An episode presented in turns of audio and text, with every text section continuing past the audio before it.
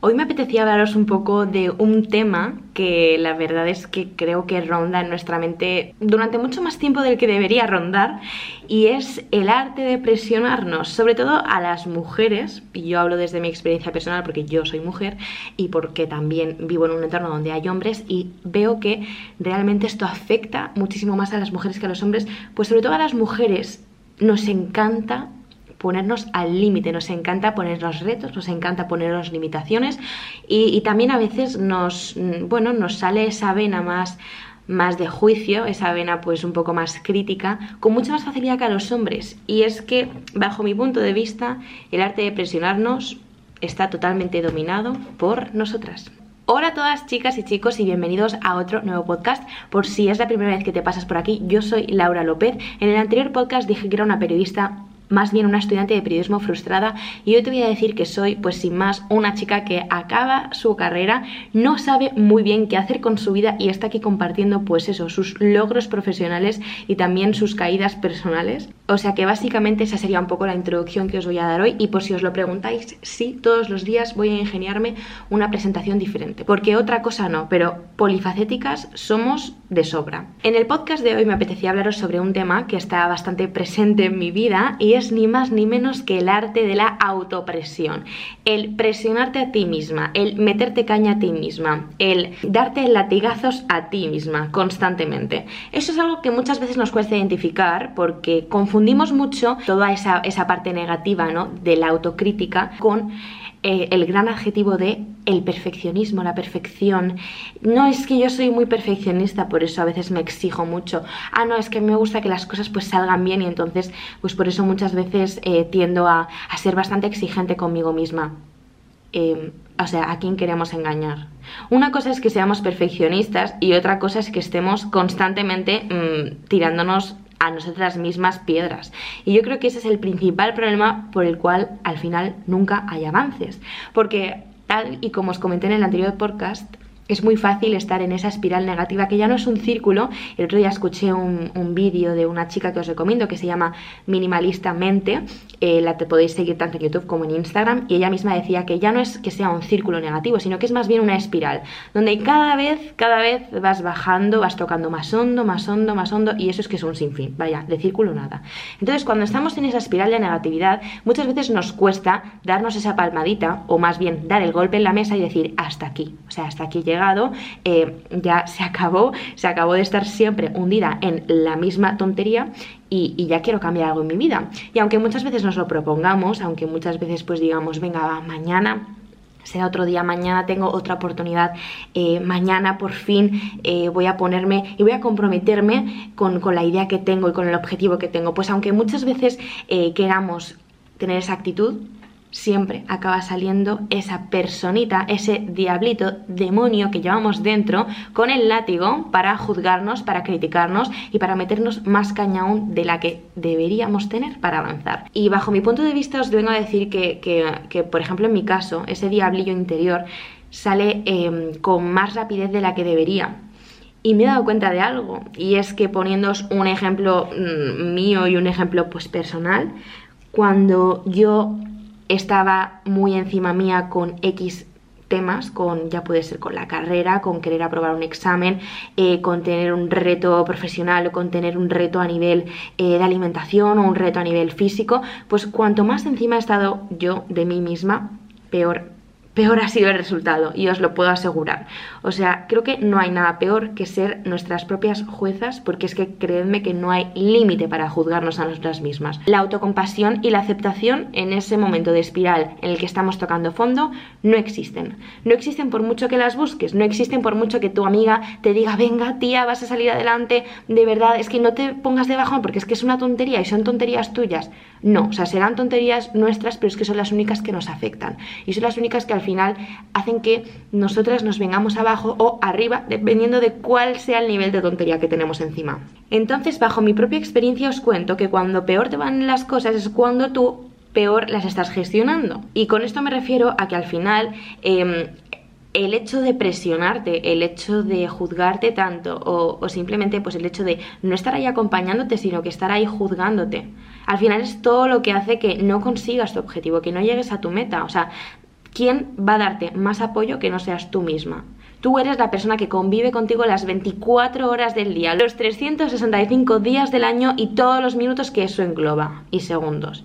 Si tú misma eres tu propia jueza y si tú misma vas a estar todo el rato constantemente intentando buscar la perfección a todo, es que no vas a poder ni respirar. Entonces, desde aquí, voy a darte algunos consejos para que puedas calmar esa voz interior que no es nada más y nada menos que la voz del ego.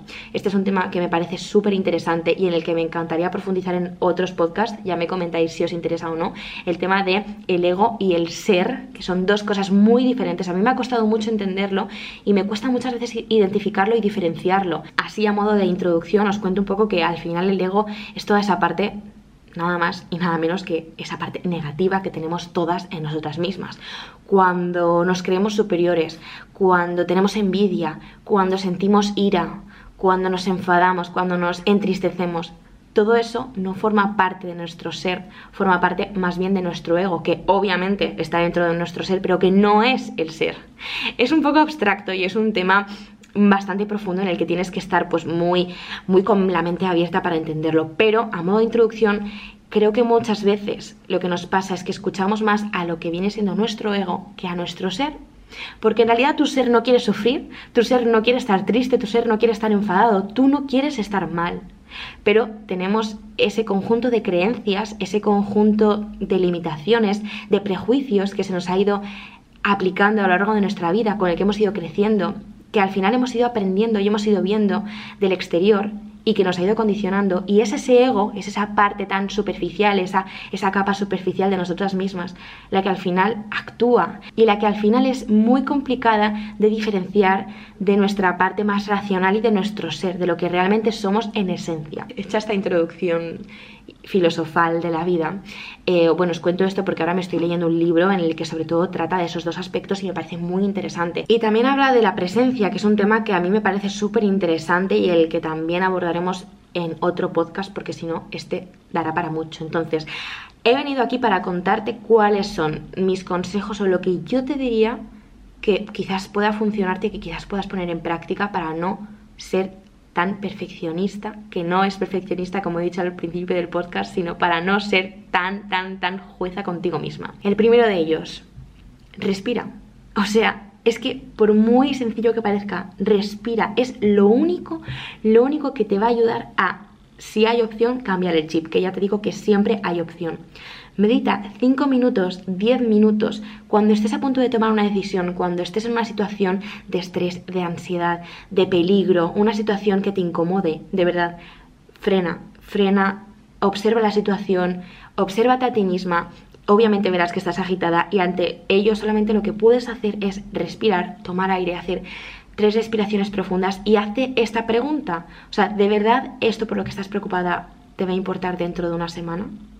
Dentro de tres meses, dentro de un año. También date la mano a ti misma, también sé compasiva contigo misma, sé tu amiga y acompáñate en el camino. O sea, no siempre tienes que estar en esa figura opuesta, en esa figura que solamente juzga, que solamente critica, que solamente pues hace de, de, ese ojo que muchas veces lo que, lo que nos lo que nos aporta no es nada más y nada menos que la negatividad y una visión y un punto de vista que al final no te ayuda a avanzar. Toma una respiración, piensa algo, piensa algo y también, y también te voy a dar otro consejo y es el de que cuando hagas respiraciones en tu día a día, intenta pensar, intenta acordarte de estas palabras. Cuando inhales y tomes el aire, cierra los ojos. Y cuando tomes ese aire, piensa silencio y ese silencio es el que debe reinar en toda tu mente, en todos tus pensamientos. Y cuando expulses el aire, cuando exhales, cuando sueltes el aire por la boca, en voz alta, haciendo ruido, piensa, ser. Porque al final lo que nos condiciona es lo que está en nuestro pensamiento. Y lo que te limita es aquello que no te deja actuar, es aquello que que, hace que tú no puedas, no puedas ser en esencia, no puedas exteriorizar, no, no puedas sacar allí fuera. Entonces, piensa que la principal la principal base de todo esto es que tu mente esté en calma, que tus pensamientos estén en armonía, que no tengas esa que no tengas ese ruido que lo único que hace es silenciar, silenciarte a ti misma y silenciar las actuaciones que a lo mejor llevarías a cabo en ese momento. Actúa más y piensa menos. Ese sería el siguiente consejo que te digo, porque al final, ¿de qué sirve pensar? O sea, en el momento en el que tú estás pensando en si hacer o no algo, en Dios mío, lo que he hecho, no debería haber hecho esto, debería haber hecho lo otro, me estoy arrepintiendo, el arrepentimiento, o, o ya no solamente el arrepentimiento, sino la incertidumbre, esos dos sentimientos son nada más y nada menos que pérdidas de tiempo. Al final lo que hacen es al final lo único que pasa con eso es que te acabas preocupando por un futuro que es incierto, que no sabes muy bien cómo va a desencadenar ni lo que va a suceder. Y eso pasa cuando lo que hacemos es tener incertidumbre y esa incertidumbre nos limita. O bien nos preocupamos por el pasado y nos arrepentimos sobre el pasado. Y eso pasa con el mero arrepentimiento sobre las decisiones que ya hemos tomado. Entonces, cuando no hay vuelta atrás, cuando la situación es la que es y cuando realmente tú ya has tomado una idea, lo único que puedes hacer es acompañarte con esa idea. Asúmela, o sea, no pasa nada, está bien, puede que esté mal, pero es que ya está tomada. De nada sirve lamentarse o, o juzgarte a ti misma porque lo podrías haber hecho mejor. Sí, lo podrías haber hecho mejor, pero no lo has hecho mejor porque no has creído en ese momento y ahora solamente queda asumirlo. Y el asumir ese momento, el asumir esa situación y ese hecho es lo mejor que puedes obtener de toda esta decisión, porque es el aprendizaje que te llevas. O sea, cuando al final solamente nos queda nada más y nada menos que aceptar el momento en el que estamos viviendo e intentar buscar soluciones, lo más positivo de todo ello son las lecciones que esto te aporta, los aprendizajes que al final acabas cosechando. Y es que no hay nada mejor que equivocarse para darte cuenta de que la siguiente oportunidad la aprovecharás de otra forma. Y ya por último, lo que voy a decirte es algo que a mí también me ha ayudado bastante.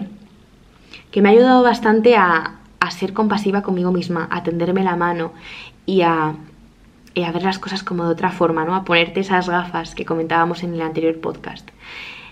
Y es que de verdad, chicas, o sea, estáis solas en esto. Y no solamente en esto, sino que estáis solas en toda vuestra vida. Yo de verdad que recibo inspiraciones de todo el mundo y de todo lo que escucho a lo largo del día. Yo el otro día estaba escuchando una, una, entrevista em, de la resistencia sobre un hombre por el que no me preguntéis el nombre porque ni me acuerdo.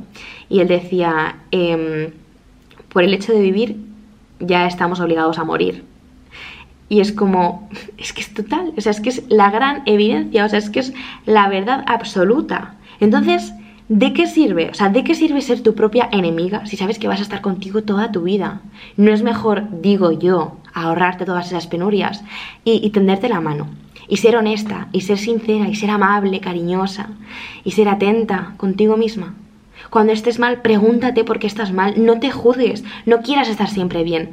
Habrá tiempo para estar mal, habrá tiempo para estar bien, pero de verdad, de nada sirve que estés reflexionando a todas horas sobre el motivo por el cual estás mal. Muchas veces esto nos cuesta digerirlo porque cuando estamos en el momento en el que todo se nos pone patas arriba, solamente vemos el lado negativo. Pero ahí está el trabajo. O sea, nadie dijo que todo esto fuera fácil, nadie dijo que todo esto vaya a ser sencillo, ni que todas hemos nacido sabiendo hacer esto. El trabajo está en la constancia, en poner en marcha esas herramientas que en algún momento en tu vida te funcionaron y que se han quedado ahí, en el cajón. En eso está el trabajo, en eso está el aprendizaje y sobre todo en eso reside el crecimiento. En saber estar conectada contigo misma pese a todas las circunstancias que hay a tu alrededor. Hasta aquí el podcast de hoy, espero que os haya gustado esta reflexión, una reflexión de martes bastante motivadora y autocompasiva. Y, y, nada, solamente puedo deciros que nos vemos en YouTube y que nos escuchamos el sábado que viene con otro nuevo podcast. ¡Chao!